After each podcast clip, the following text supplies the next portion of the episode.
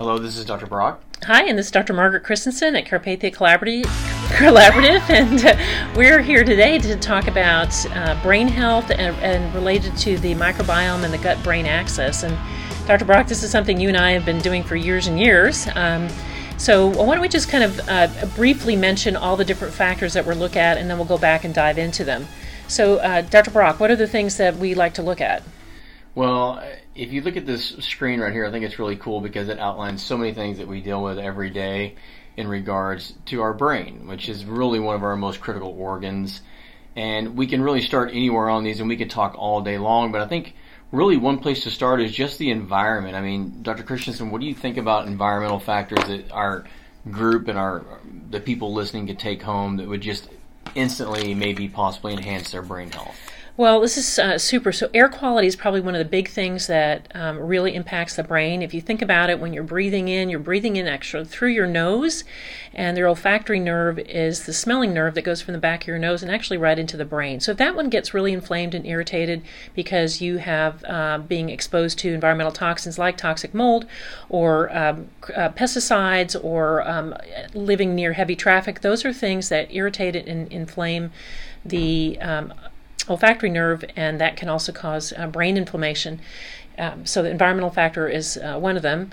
Um, and the the challenges actually that we're looking at have to do uh, with brain issues has to do with everything from neuropsychiatric. So again, if, if you're having anxiety, depression, uh, family histories of uh, things like bipolar disease, if you're having somewhere you have a child that is on autism spectrum, you are have a parent who's got Alzheimer's, anything in those spectrum of brain issues are all being uh, impacted by environmental factors as well as these other factors. What are some of the other huge things that we see? Well, one of the things I will say is mm-hmm. that we're finding out that some of these environmental factors, such as mold, mycotoxins, and stuff like that, they're really contributing to anywhere from 15 to 30 percent of neurodegenerative diseases that happen down the road because it gets into your brain, creates inflammation that is sustained, and you start losing cells. So I think this is really important. We can't escape our environment, but mm-hmm. we can keep it clean.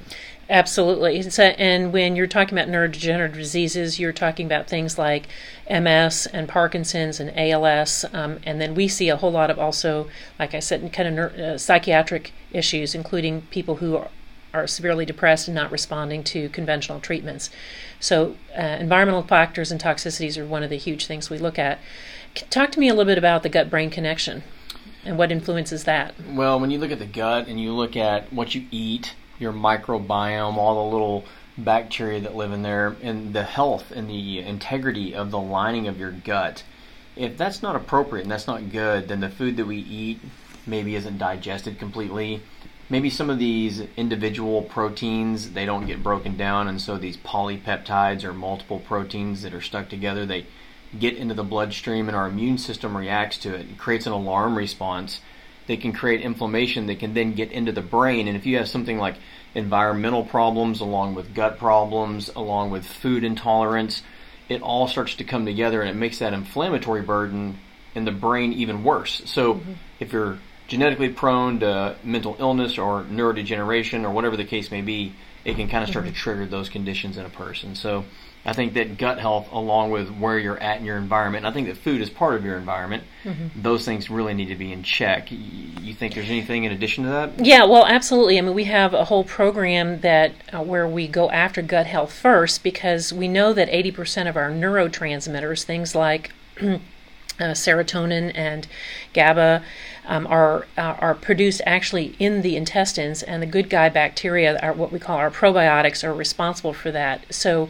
if you have a history of having been on lots and lots of antibiotics in your lifetime, or you take things like um, uh, reflux medications, or you've had a lot of alcohol, or um, again, you're just eating the standard American diet, which is full of pesticides and genetically modified foods, all of those things are creating that inflammation that you're talking about in the gastrointestinal tract, and it goes right up the vagus nerve um, and gets also into the bloodstream and uh, inflames the brain. Now, Dr. Brock, what happens to if you've had a head injury? Yeah, if you've had a head injury, you know, it's really interesting because the brain regulates gut function through the vagal system, the vagus nerve, and it makes stomach acid and it causes peristalsis or movement in the gut so that you get food there so it doesn't become, you know, it doesn't become static and you get overgrowth and creates bloating and stuff like that. The vagus also goes to the liver and helps you detoxify, and it also goes to the spleen and it helps your immune system differentiate into different types of white blood cells uh, that will do different functions. But we also know that the gut can then go back up to the brain. So you can see right here what the brain does, it's going to affect the gut, and what the gut does, it's going to affect the brain. And if you interject into that loop by making it worse with environment or your diet or not exercising, all of those things can really perpetuate this loop being worse and worse and worse and worse. And of course, if you throw a head injury on top of that, then now you've got more inflammation. And there's some really good literature out there that shows that if you have a head injury within you know hours to at least a day that your gut barrier and your brain barrier become leaky which means inflammation can go in both areas mm-hmm. so we see um, and with many many of our clients a kind of a combination of having had exposure to environmental factors of toxicants as well as infections, chronic infections from viral infections. Certainly, we're seeing a huge uptick with COVID um, and also post vaccine issues, uh, as well as infections like uh, things like Lyme, Bartonella, or any of those co infections. Um, so, those environmental factors and in- infections, along with folks who've had um, any type of head, neck, or spine injuries from bad falls, from car accidents, from sports injuries, from um, gun incidents, you know, sh- shooting big guns. I mean, all different kinds of things can create um, the head injuries that we talked about. And then oftentimes that throws folks into chronic stress because their body is either in pain or inflamed or they're super anxious and they don't know why. They're failing uh, standard medications that are given to them for anxiety or depression and um, oftentimes getting very fatigued, severe va- brain fog, etc. And so we that's a lot of the clients that we see. Yep. Mm-hmm. And if mm-hmm. you throw stress in on this, like you just right. talked about, now your stress hormones, like mm-hmm. cortisol, for instance, it can go up and it can shrink parts of your brain. It can shrink like uh, the hippocampus, which is really you know responsible for short-term memory. That same cortisol can also go down and further degrade the lining of the gut, so it perpetuates this whole axis. So we really want people in a lower stress environment when they're healing. But the problem is people that are chronically ill or that are involved with head injury and gut brain problems that have environmental toxins, they're really stressed out because they can't do their activities of daily living. They may not be able to work. They're having to spend money on therapy. But it's really important that all of these things get identified so that stress doesn't continue for long periods of time because then it can kind of get stuck and it can become what we call plastic. You know, mm-hmm. you can get a different mood.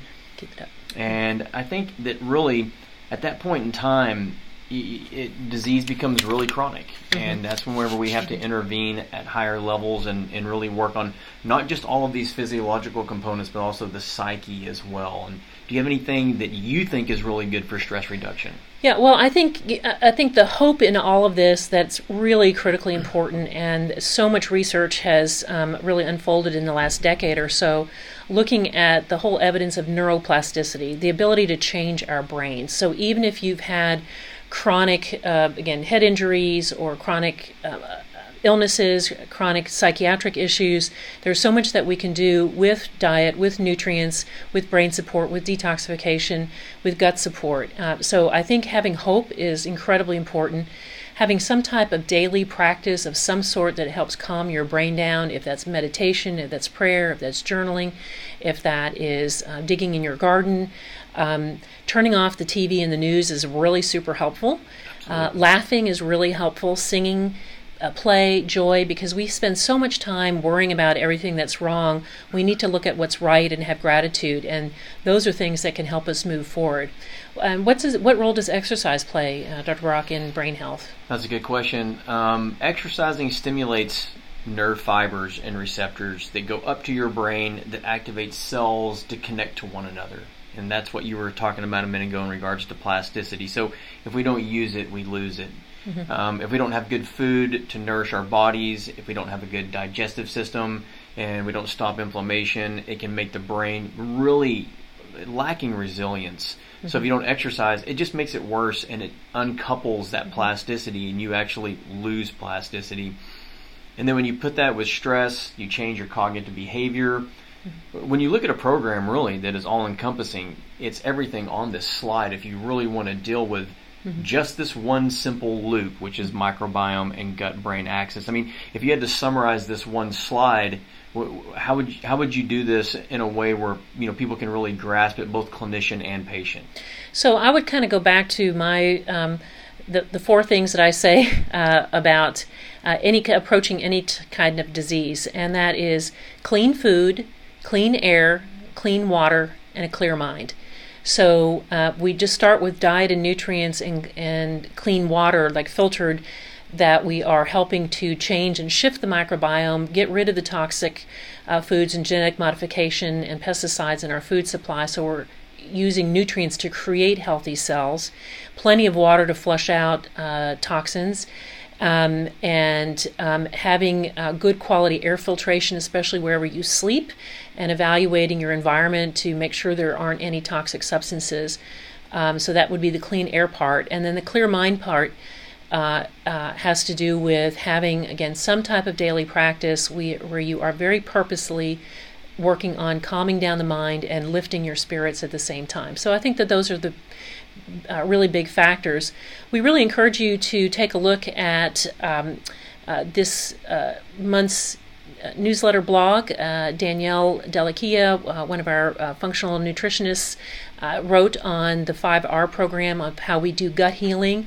And this can really help affect no matter what type of brain issue you might have including if you suffer you've suffered from strokes, if you've had um, pain and migraines, a lot of anxiety or depression issues, if you um, or your yourself or a family member is somewhere on the autism spectrum, anybody with any type of neurodegenerative disease, we start with gut health and. Uh, then we work on there and we try and get a really good history on you and also just help you uh, help provide some hope.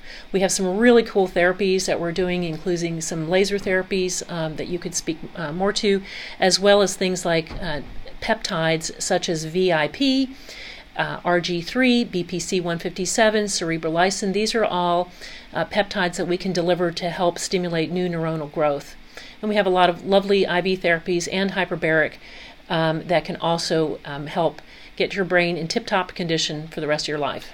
Yeah, and I really love this slide because it summarizes what we do here at, at Carpathia. And we have people that deal with diet very well, and, and we include that in all of our treatment protocols. And we really can evaluate drugs because we understand Western medicine very well. Sometimes they're necessary and sometimes they're not. Sometimes we can do nutrition that will help a situation where a drug may or may not be able to. And I think we really understand the environmental component, and exercise, of course, is so important.